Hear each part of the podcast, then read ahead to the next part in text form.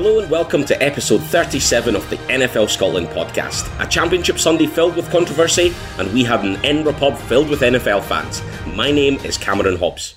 And my name is Paul Mitchell. What a week for the NFL. What a week for the Rams, for the Chiefs, for the Patriots. But oh my, what a week for the Saints. The honking reward is all mine.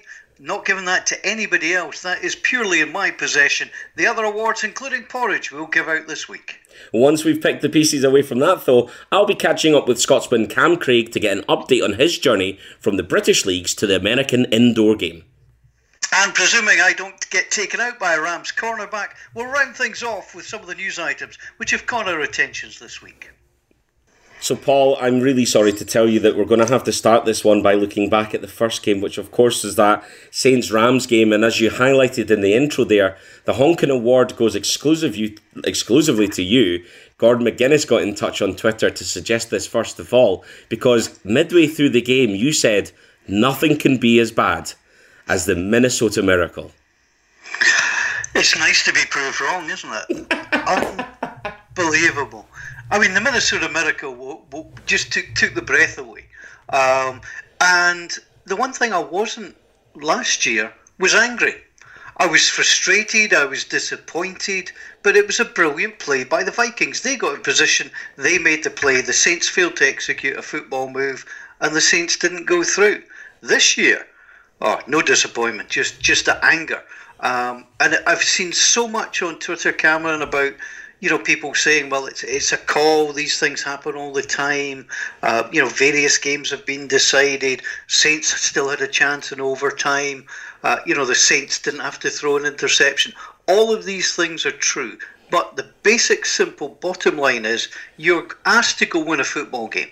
The Saints got the ball with under six minutes to play. They ground down the clock. They were ready to be inside, I think, the 11 yard line with under two minutes to play, a couple of timeouts left, a couple of timeouts for the Rams, um, who would have to have stopped the clock because the Saints would have run it.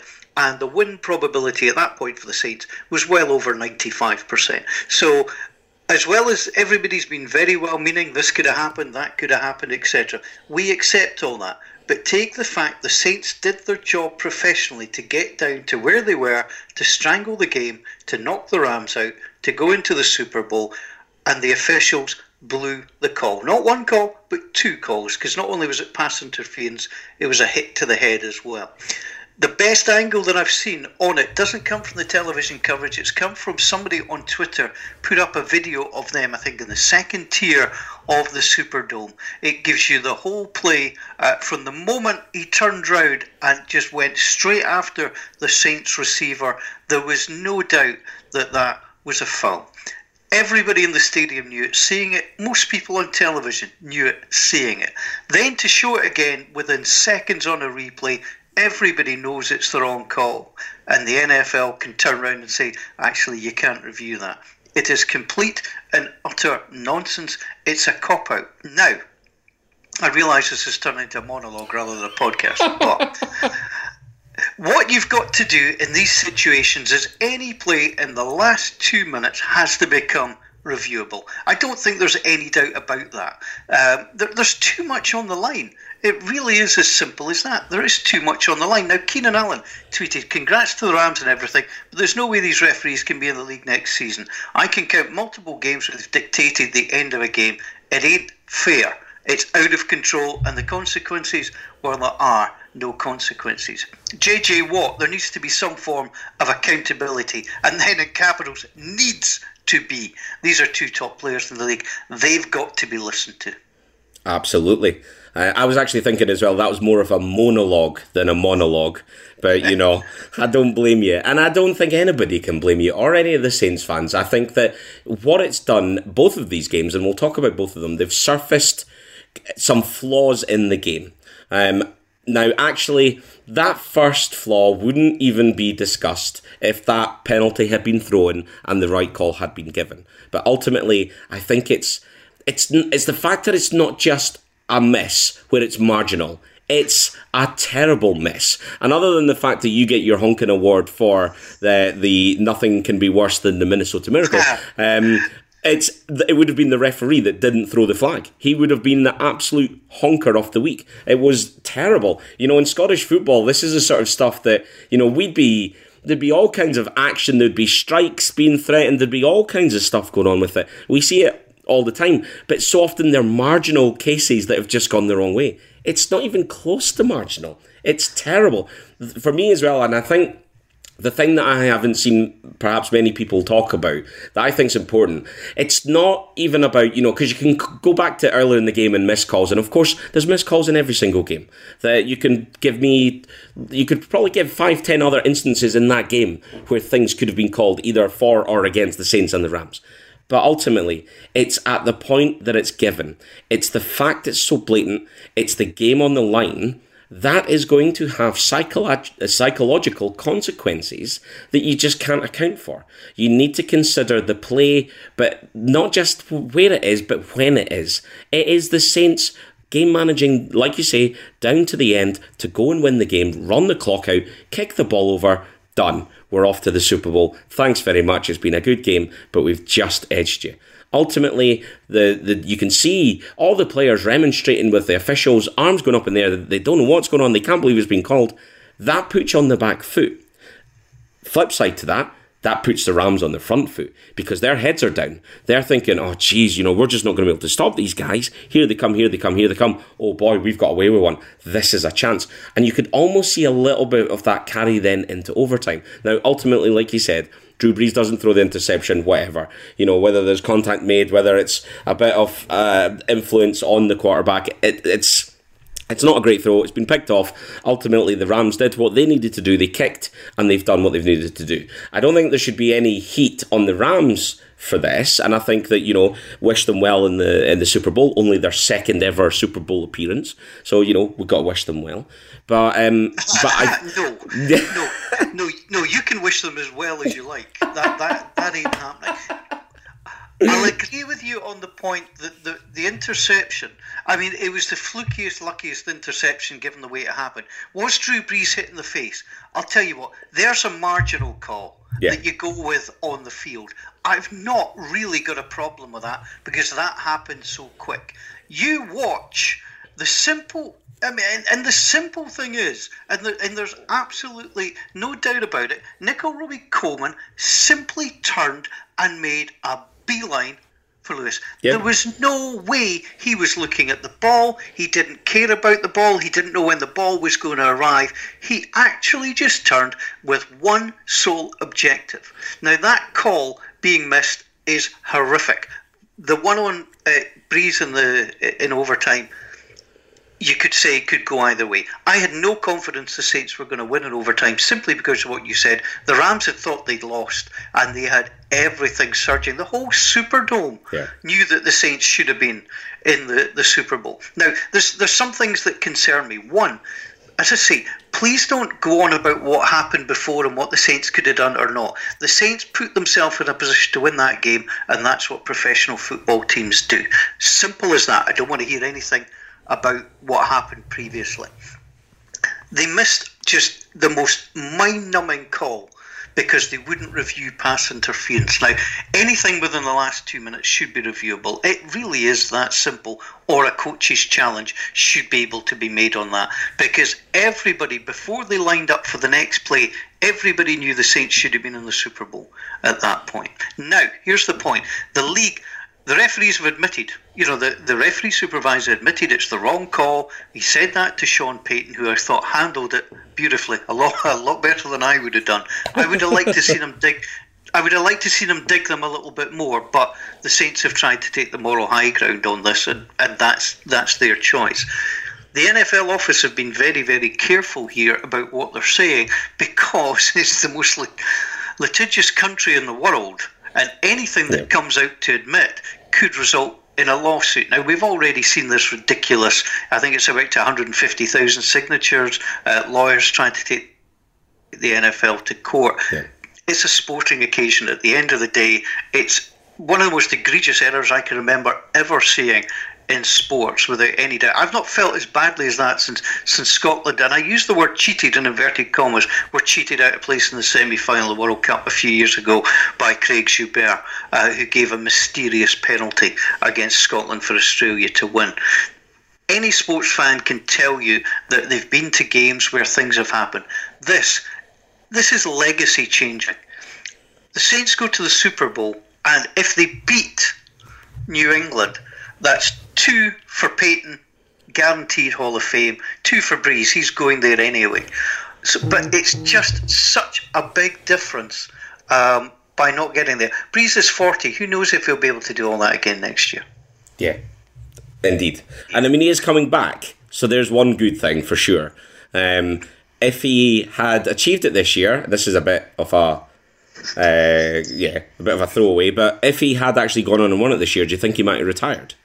Yeah, absolutely. I mean, because do you go out when you're on top? You know, he, has got his health. Uh, he's got all the money he'll ever need. Who knows what he's thinking about? Would Drew Brees be as good as Tony Romo in the booth? Who knows? We, we just don't know. But let, let's let's read Rule 17, Section 2, Article 1. The Commissioner has the sole authority sole authority to investigate and take appropriate disciplinary action and or corrective measures if any club action non-participant interference or calamity occurs in an NFL game which the commissioner deems so extraordinary unfair or outside the accepted tactics encountered in professional football that such action has a major effect on the result of the game. Now you could argue yep. this is as textbook as it absolutely gets. But and, and you can look at this two ways. Be interested to see what people think. Be great to get feedback. One, if the commissioner was never going to take action like this, what's the rule doing in there? Yeah. And is this not the most egregious thing you've ever seen? Now, bearing in mind, the head referees come out and said it was wrong. The Rams have come out and said it was wrong. Robey-Coleman has come out and said he knew he'd been belie- he believed he'd been beaten for a touchdown and the giving of the foul to him was the most palatable option. Everybody's admitted it. Yeah. What gets more egregious than that? Now, personally, it's a sporting event. What's done is done. Um, and it's the old story they'll change the rules because something bad has happened to someone, and it just so happens that that bad has happened to the Saints. Yes. So it's always going to be hard to take if you're a Saints fan. If the league now do something positive, fine, longer term. But watch, watch this. This will be the thing. The Saints will have the chip on their shoulder next season. They'll get to the playoffs. They'll make a run, and it will be this very rule change that will eventually undo them probably next year. Because that's how these things are written in the stars, isn't it? I'm predicting nothing. I'm predicting.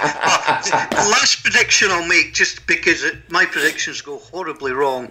Rams by 35 in the Super Bowl. Hope they win it by a million miles. Rams have a wee parade in Los Angeles. Not, not a chance. Oh dear. Right. Okay. Do you know? I think we'll move on. Um, we won't recap the score. Everybody knows the score. The one thing that I thought was really interesting in this game, though, is two teams that have been so good on the ground neither side got the run game going at all.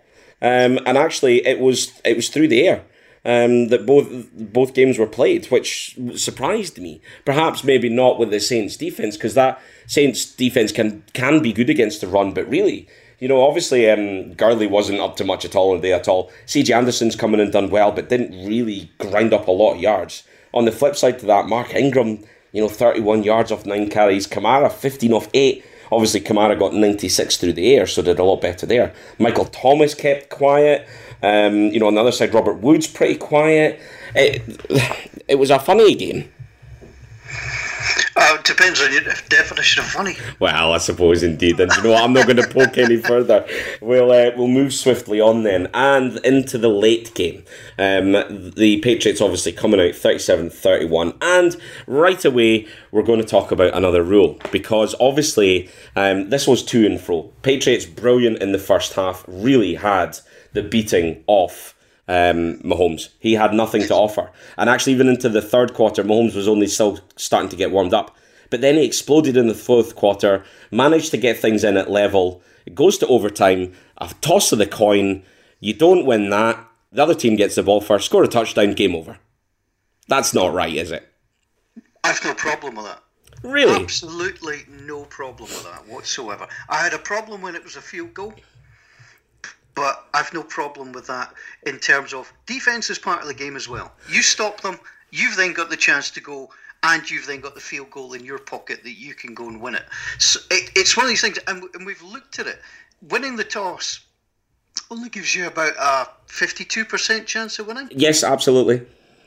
So I don't think there's anything particularly wrong. Now I know the college rules, everybody gets a shot. Yeah. Now I wouldn't be. I'm, I'm not saying I would object to a change of the rules, but defense. Everybody keeps saying defense wins championships. Well, I'll tell you what. You get your defense to step up here and find you the ball. The Rams got the ball. Uh, yes, because they because their defense stepped up. Absolutely. Um, I, I, I take the point. I guess for me, it just you know the the Chiefs have been totally geared up on offense. What they've done is they've blown teams away. But there's been the odd game here and there where they've not necessarily been able to do it in the regular time. It's gone to overtime.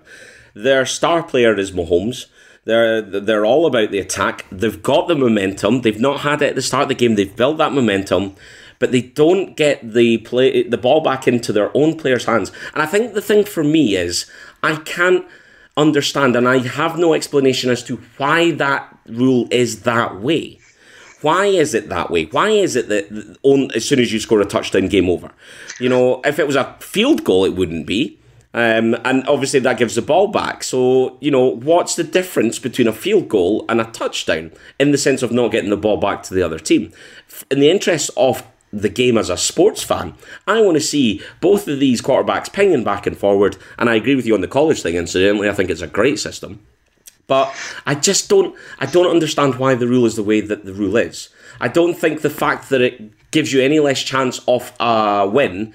Uh, or it means that you know it's pretty close. I don't think that's even relevant in the question of whether or not the rule should change. We want to see the best players on the field, and for any team that's made it this far in the playoffs, with the exception of the odd few here and there, it's going to be their quarterback that's their star. So therefore, you want to see those best players out in overtime, given a chance. Do you know what? They've scored a touchdown right away. You've got one chance, Kansas, um, Kansas City, Kansas because they're not in Kansas. Uh, but you know, crack on. You get one go. You don't do it. Game over. You're out.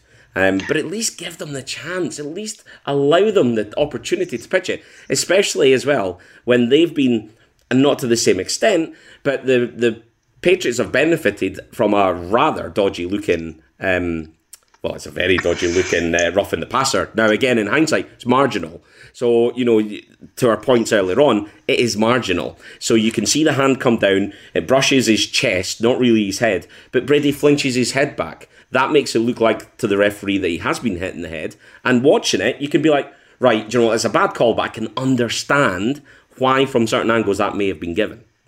Yes. But for the Chiefs to kind of fight back, get the opportunity, do what they need to do, get the game into overtime, and then it's decided by the a coin toss. Now this happened a couple of years ago as well. No, I can't no, remember no, the teams. No, no, no, no, no. It wasn't decided by a coin toss. No, I'm not having that. But- they want the toss, but no, the, the Chiefs had the opportunity to stop them and didn't do so. So well, let, let's refer to Mike Carlson because I screenshotted a tweet from Mike Carlson. Now people know he is the savant of, of the NFL in the UK. He basically tweets this one more time. Historically, overtime was sudden death and used only in playoffs, hence 1958 being the greatest game ever. Then it went to every game. Then the rule was changed to avoid cheap field goal wins. The current system maintains the threat of sudden death, and I can live with that. And by the way, ditch overtime in the regular season. Well, yeah, and I mean, I think there's definitely a point for that. Um, but I don't know. It just doesn't feel. I don't know. It just doesn't. For me, it doesn't sit right in my craw. And I just, I think it would be better. I think it would make the game better to give at least one opportunity to both teams. I just, I can't, I don't truly see the argument of just allowing a defense out when you have three teams on the field and your team is not just about defense it's about a combination of three things over the season being better than the combination of the other three so what you've got there is you've got the pat special team involved you've on the offense I suppose you've got both special teams but you've really got the Pats special team you've then got the Patriots offense and all you've got is the Kansas City's defense which we know is a liability so what the reason I say it's they've lost it on the coin toss because I think if it went the other way, the Chiefs would be in the Super Bowl. Now I'll add this as well because this is the one bit of rhetoric I hate. If this was the other way round and the Chiefs had done it, I'd still be calling for a change to the rules. I didn't want the Patriots. I'll be honest. The eleventh Super Bowl. Um, it's boring now, but fine, whatever. Um, anyone at the live event heard me rattle on about the fact that this whole oh, everyone thinks we're going to lose thing is nonsense. But you know, I just if it was the other way around, I would be exactly the same. This isn't because it's the Pats that have benefited. And like I said, there was a game a couple. I'm trying to remember the game. I'm sure the Seahawks progressed in a game where they got the ball first in overtime, um, and Russell Wilson managed to pull off a touchdown, and that was the end of that. It just felt it it, it feels like there's a there's always going to be a claim of a team to say this wasn't fair. And if that's the case, then I just think it would be better if it was changed. I would have no objection to the change, but I would have no objection to it staying the same. Defense is is part of the game, yes, and if your defense is. not good enough, and the, I mean the Chiefs got absolutely filleted yes. by Brady on oh. that that that last drive. I mean that was classic. Tom Brady. And yeah, some people say, you know, we're a bit fed up with the Patriots I'm in the totally Super Bowl and things like that. Yeah, I'm bored. I'm just waiting for my Patriots jersey arriving, my Patriots cap arriving, uh, my Patriots pom poms arriving. Um, so no, I love the fact I, I didn't watch the game. I listened to the game on the radio, yeah. uh, and I, I it was brilliantly done on the radio. You, you've got to give a, a nod to the guys uh, Ollie Hunter and Will Gavin at Talksport. I thought they handled the game well. In the studio part, I really liked the call from Westwood One. Um, but they did send out a tweet saying, wow, this game's going back and forward. Uh, you know, which team do you think the Rams would rather face? Uh, to which I replied, loving the coverage, guys, great radio comms. Answer to who would the Rams rather face? They don't mind as long as they get to keep the officiating team from the championship.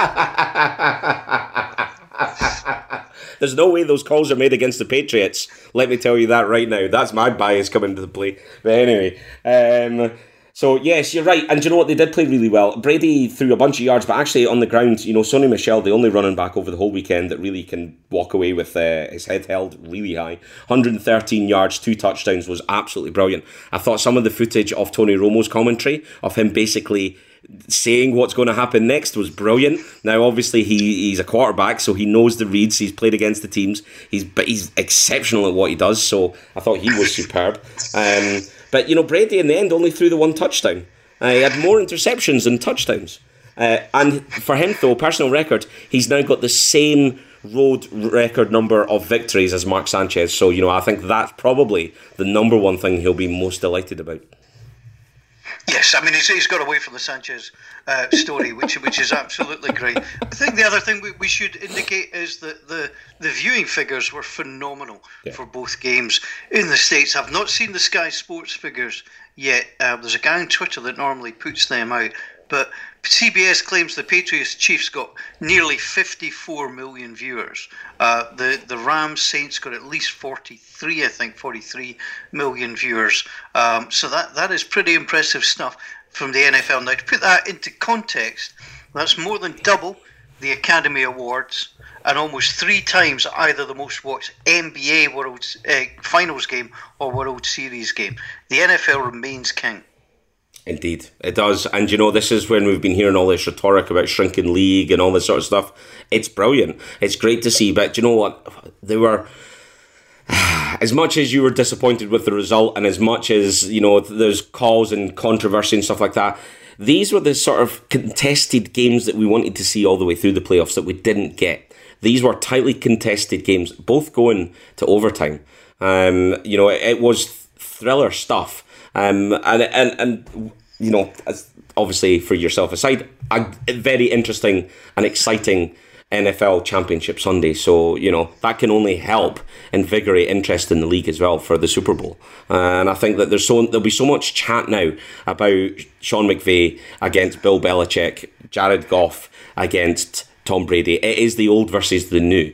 You know, this is like the, the I bet you this will happen. There'll be a Luke Skywalker reference coming in about uh, McVay against you know the evil empire of um, Darth Vader, who will be played in, by Tom Brady, and obviously the Emperor himself, uh, Bill Belichick. I'm sure there'll be some of that stuff to be looking forward to. We will come on to a Super Bowl preview, but for now, any last thoughts then on Championship Sunday from you, Paul? It was horrendous. Utterly horrendous. Uh, we should talk about the Golf Tavern and everybody who turned up to watch the games with us at the Golf Tavern. And I, I didn't get the gentleman's name, but sitting right behind me was a Rams fan. Uh, Brian. Brian, with yeah. the, the jersey of Sam Bradford. And good chat with him. You know, he'd seen been a Rams fan for a long time, been to St. Louis to see them and things like that. And I'll tell you what, that that's one of the worst nights I've ever felt in a sporting occasion. Um, and then, but to be able just to turn round and chat with a guy who supports the opposition team says a lot about the NFL in this country and the way that we handle um, the, the, friendships that are there amongst people uh, who support the NFL. Because I can't imagine uh, that would happen too often if it was uh, our national game. No, absolutely, and I, I, totally agree with you. I think that, that the the night of the golf was brilliant. You know, we want to thank our three guests that came along: Charles Patterson from Sky Sports, Gordon McGuinness from Pro Football Focus, and Jamie Morrison, quarterback for the Edinburgh Wolves at the moment. Although he is moving to Prague to go and play in the Prague setup. We will have more on Jamie with that later on in a couple of pods' time. But I thought they were brilliant. I thought everybody engaged really well. We gave away a bunch of prizes, which was brilliant. I think that everybody really enjoyed it. And me myself, I think I think I'd said to you guys at about half past eleven that I was going to going to stay for one more, and that I was going to leave after that. Um, I ended up leaving the pub at quarter past three after my phone had died. No taxis to be had, so I had to walk four miles home in minus two degrees temperature. So that was fun. You had about six last pints. I, see, the thing is, I, I was always going to leave after the first game. Yeah. You knew that. But I, I couldn't leave after the first game because it would have looked like I was a bad loser. so I had to stay for about another 45 minutes of, you know, that self control and talking to people and smiling and getting, getting through. So I had to work through an awful lot of stuff there. Yeah, absolutely. Uh, right, so on to the awards then, Paul, and we've already decided Honkins for you, but uh, Lorne Callaghan's been in touch to say Honkin Award. He says it's a toss up between the two officiating crews. The, Sa- the Saints Rams missed pass interference call, but also he thinks for the Patriots Chiefs soft roughing the passer call when Brady got tapped on the chest. Uh, yeah, you know what? The, neither set of officials really covered themselves in glory this weekend. Uh, Mab MX. Uh, yeah, I'm never sure these Twitter names. Anyway, most Scottish like performance. Dee Ford.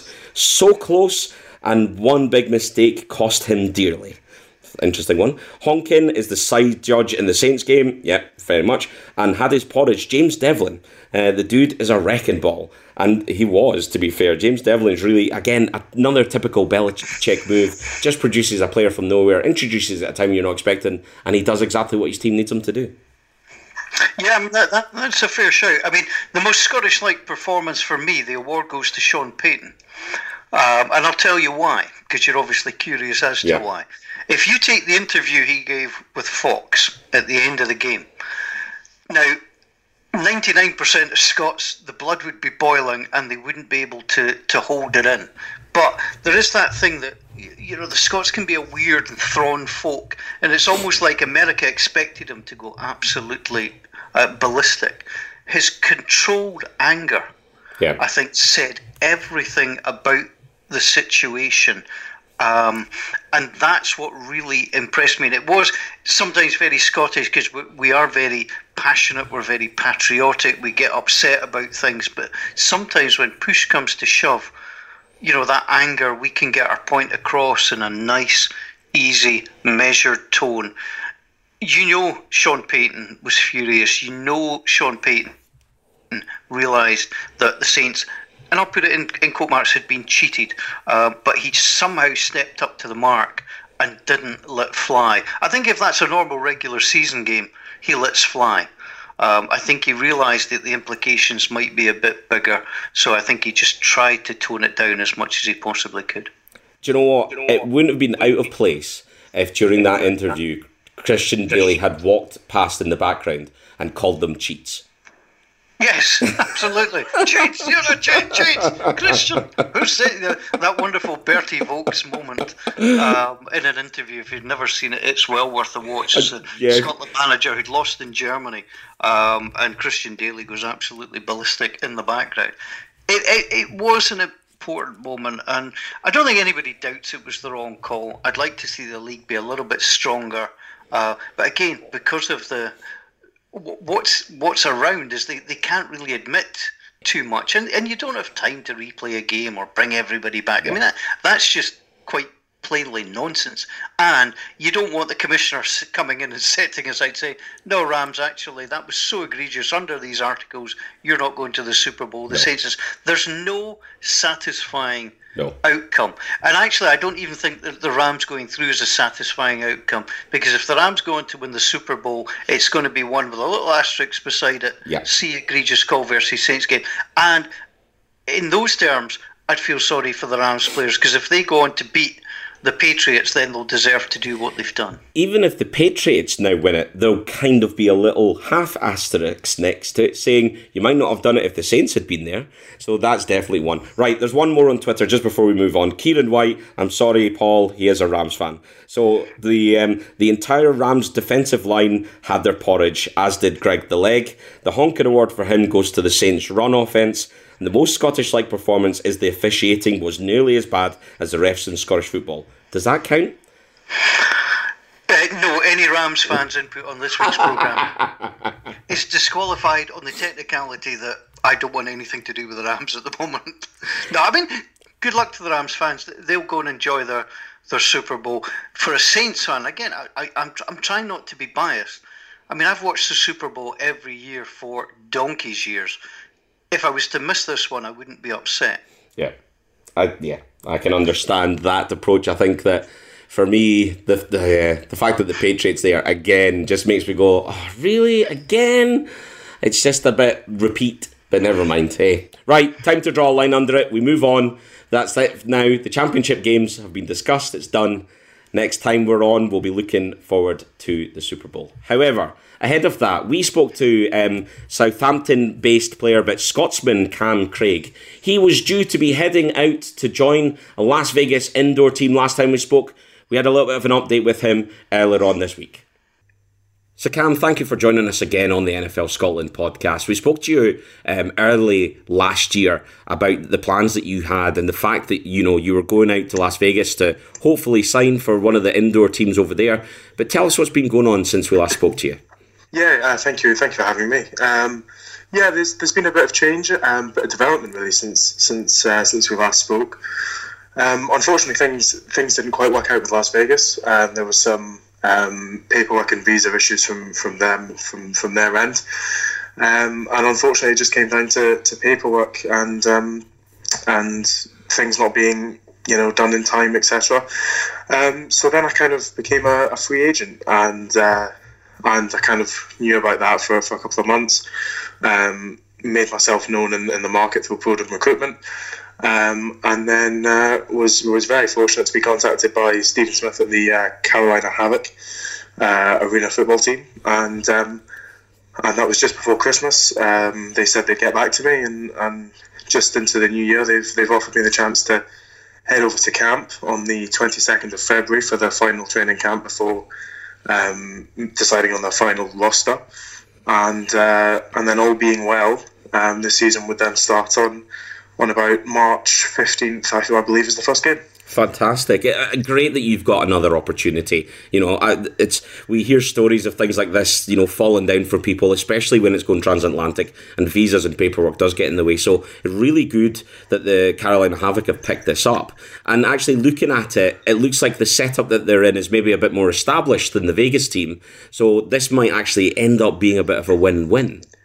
Yes, absolutely. I, I, couldn't agree more with that. I think for me, you know, Vegas was, was such a out of the ordinary opportunity for me. I'd, I'd had offers from Europe um, previously, but I think I was so you know caught up in the lights, as it were, to be to be offered such a thing. And actually, looking behind the scenes on it, um, you know, there wasn't a lot um, in terms of knowledge about the team themselves. That you know, it will be their first season this year, and I'll be curious to see how they get on. I wish them all the best, but um, you know, unfortunately, it just couldn't it couldn't work out with me. Um, it wasn't quite established enough to be able to offer what they what they said they could deliver. Um, but you know, and Carolina approached and, and wanted to know more about the story, and I have to say, I feel far far more comfortable. Um, there's so much more background about the team. Um, obviously, the defending champions of the American Arena League. Um, and uh, and I'm I'm absolutely buzzing and really excited to get out there and, and get involved. Um, Carolina as well has actually got a long history uh, with Scotsmen moving there. Uh, when there was the initial uh, sort of movement over to the United States, actually a lot of Scots ended up in Carolina. So it feels only right. It feels a bit of destiny. Um, have they Absolutely. have they given you much sort of information and told you what to expect from camp then? Um, yes. So in, in terms of um, the camp itself, um, the setup is, um, you know, I, I, head out there on the 22nd camp. I, I you know, sign in for camp on the 25th. And then it's two weeks of, of very, very grueling, very hard work. Um, you know, everything from fundamentals to to measurables. Um, and it, it, kind of allows me the chance to go up against American opposition. Um, I can see myself how, you know, where it is I stand in now. Um, they, they, they, they put you up and they feed you for two weeks as well, which is which is beneficial for myself. Um, and they they give you the opportunity to experience what it's like to be a player um, and being in that starting uh, that starting team. And for me, that that's all I ever wanted.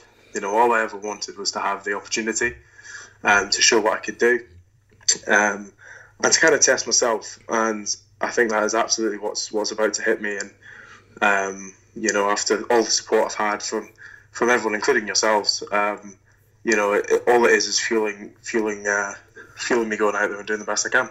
Yeah, absolutely, and you know, it, it, really does sound quite exciting. You know, the fact that the opportunity was there, it's not worked out, but here's something better come along. Um, have you been to Carolina before? is this going to be completely new to you? Completely new. I've, I've only ever been um, to the US to, to Disneyland in Florida uh, when I was younger. Um, I've never I've never even been abroad on my own. Right. So, so and at the deep so end.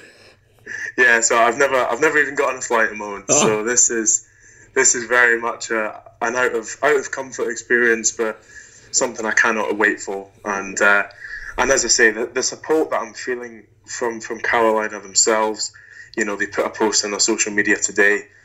Um, with a video of, of some of the players at a final training training um, camp before the you know the official training camp, and you know they mentioned myself, and you know they really do seem genuinely really excited to have me there, and I think they're looking forward as well to seeing you know how what the European competition's like. And you know, that's that's another reason I want to go out there and do the absolute best I can. Well, I was just going to say that is, you know, there's an opportunity here, I guess, beyond even yourself, in the sense that if you go over there and do well, you perhaps create the opportunity for other players from the UK, from Scotland, to get the opportunity. And what is a a, a different market? You know, we're so used to seeing the NFL, but the indoor leagues are popular you know, you're you're going to be playing in one of the biggest um, arenas um, off the league. You know, it's a ten thousand seater stadium, so you're talking that's going to be a big old noisy crowd.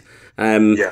But it's opportunity for you to trailblaze the pathway, um, and then obviously that's just very exciting in, in general.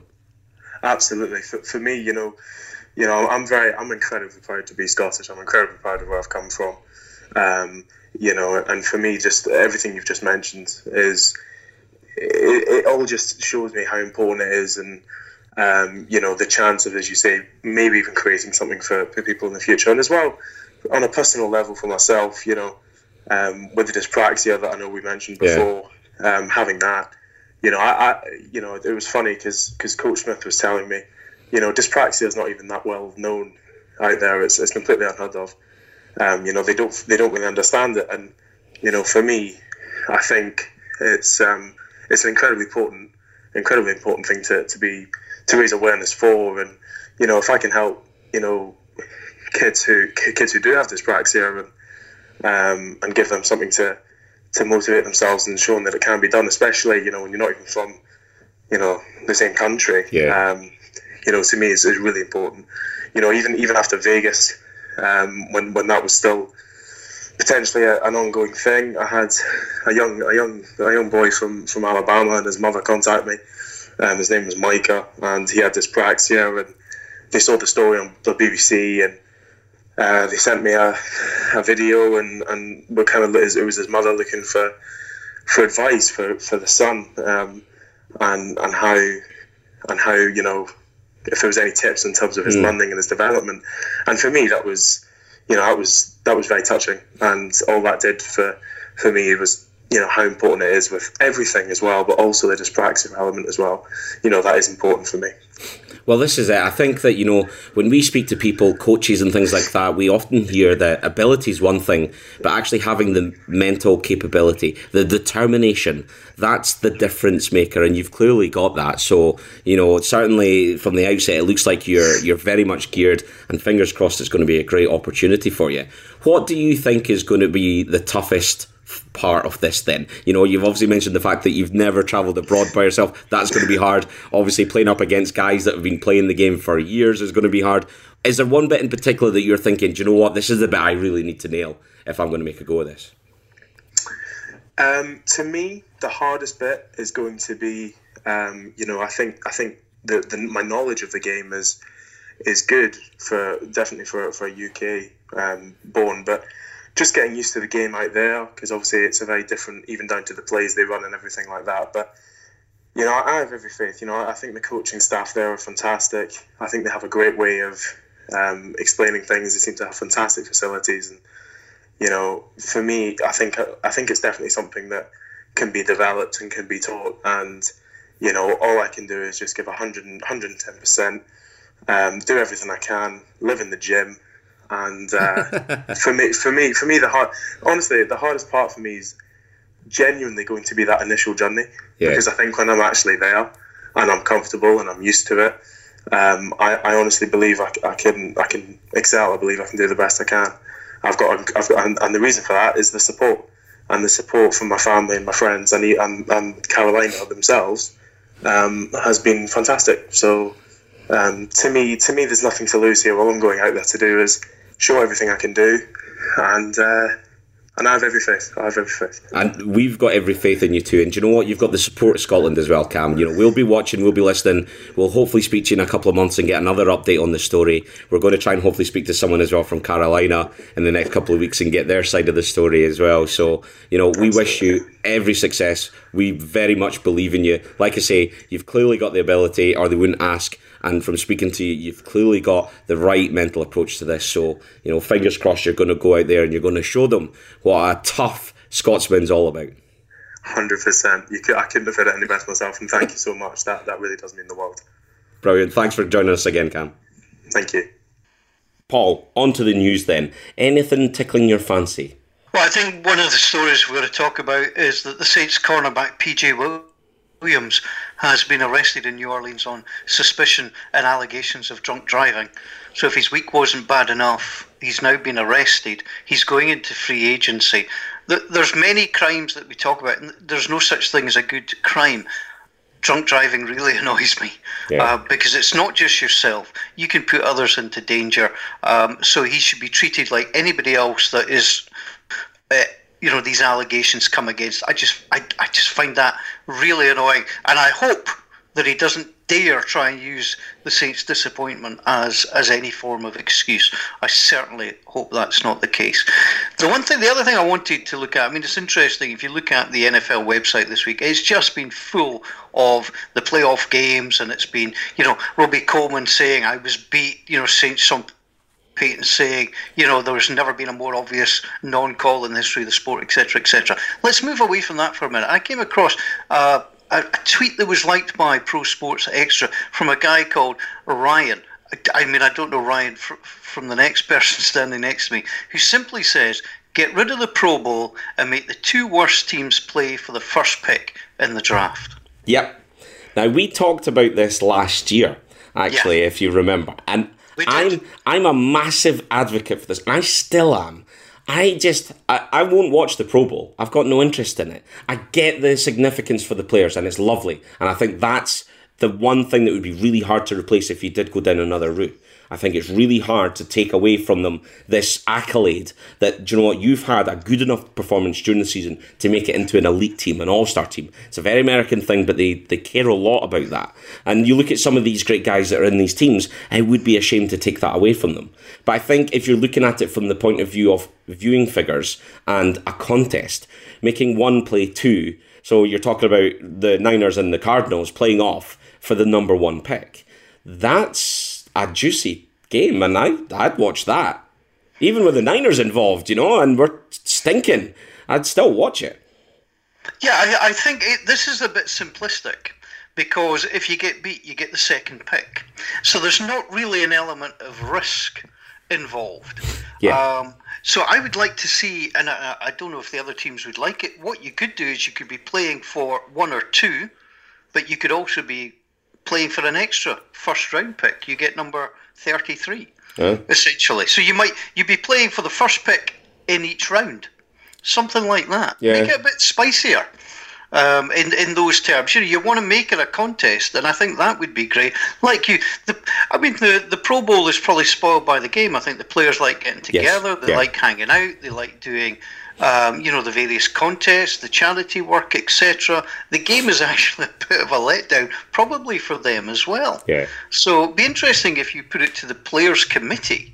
Um, you know, c- could you come up with something better, something that you could do in front of a crowd? Could you know? Could you play seven on seven flag football? You know, Yeah. with, with with five or six different teams. Is there is there something creative that you could do? And I think that would be very very interesting. But I'd give that to the players and say, come on guys, you think of something. You deserve the accolade without any doubt. But could we make the actual game day experience any better?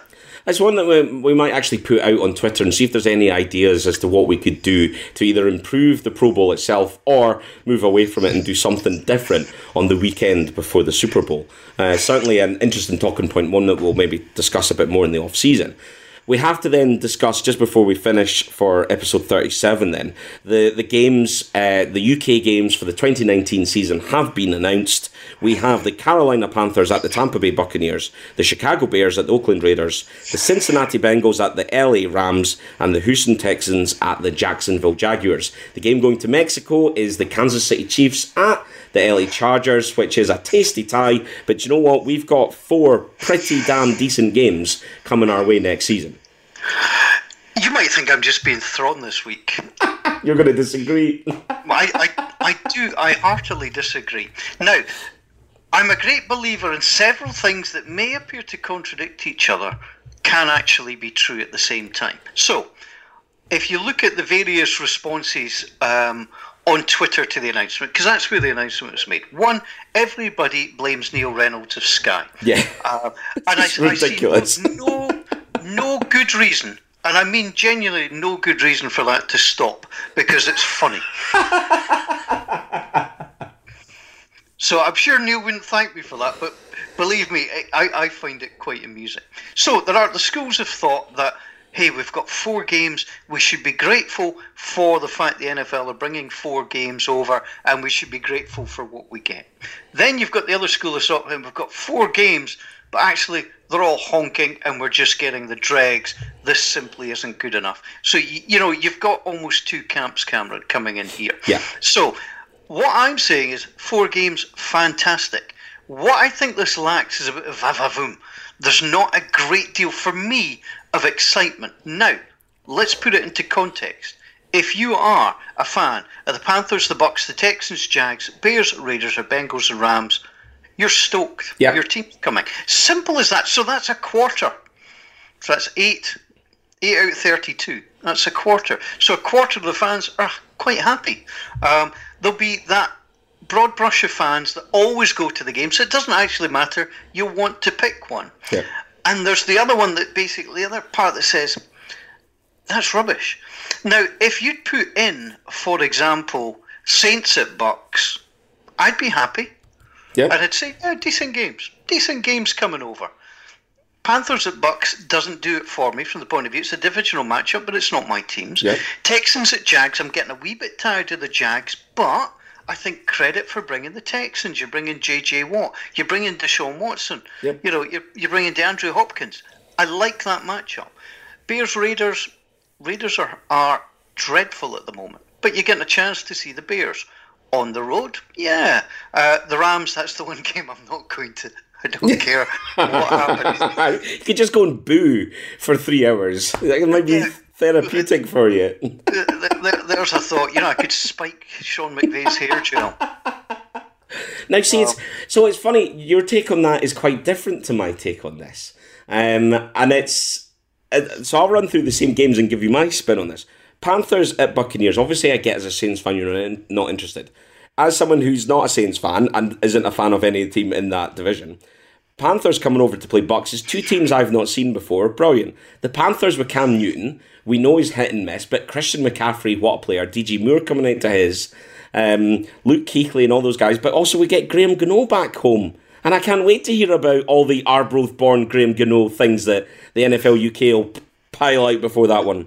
Bears at Raiders. We've got the Mac Bowl, return of the Mac. We've got. Gruden under his newly rebuilt team. He's got three first round picks. Surely he's going to do something good with them. Surely they're going to be picking up anything half decent in free agency. Coming up, coming up against the Bears team, who've now got something I think to prove on offense. They've proven their defense is solid. Mitch Trubisky's going to have to step it up. So I think that's a fascinating one with two very old core fan bases in the UK. I think atmosphere wise, that could be an absolute cracker.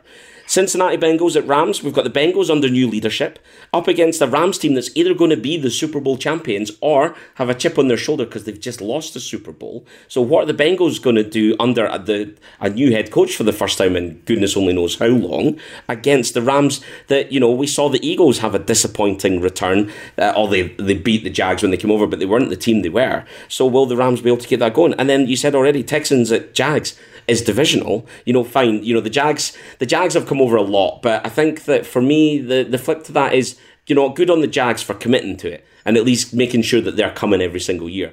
And I've quite enjoyed following the story. You know, it felt like it was an upward trajectory. Well, that trajectory plummeted last season. So I think it's going to be a really interesting year for them. Will they be able to bounce back? But like you said, Deshaun Watson, JJ Watt, DeAndre Hopkins, all players I want to see in the flesh. Absolutely brilliant. I want to go to all four.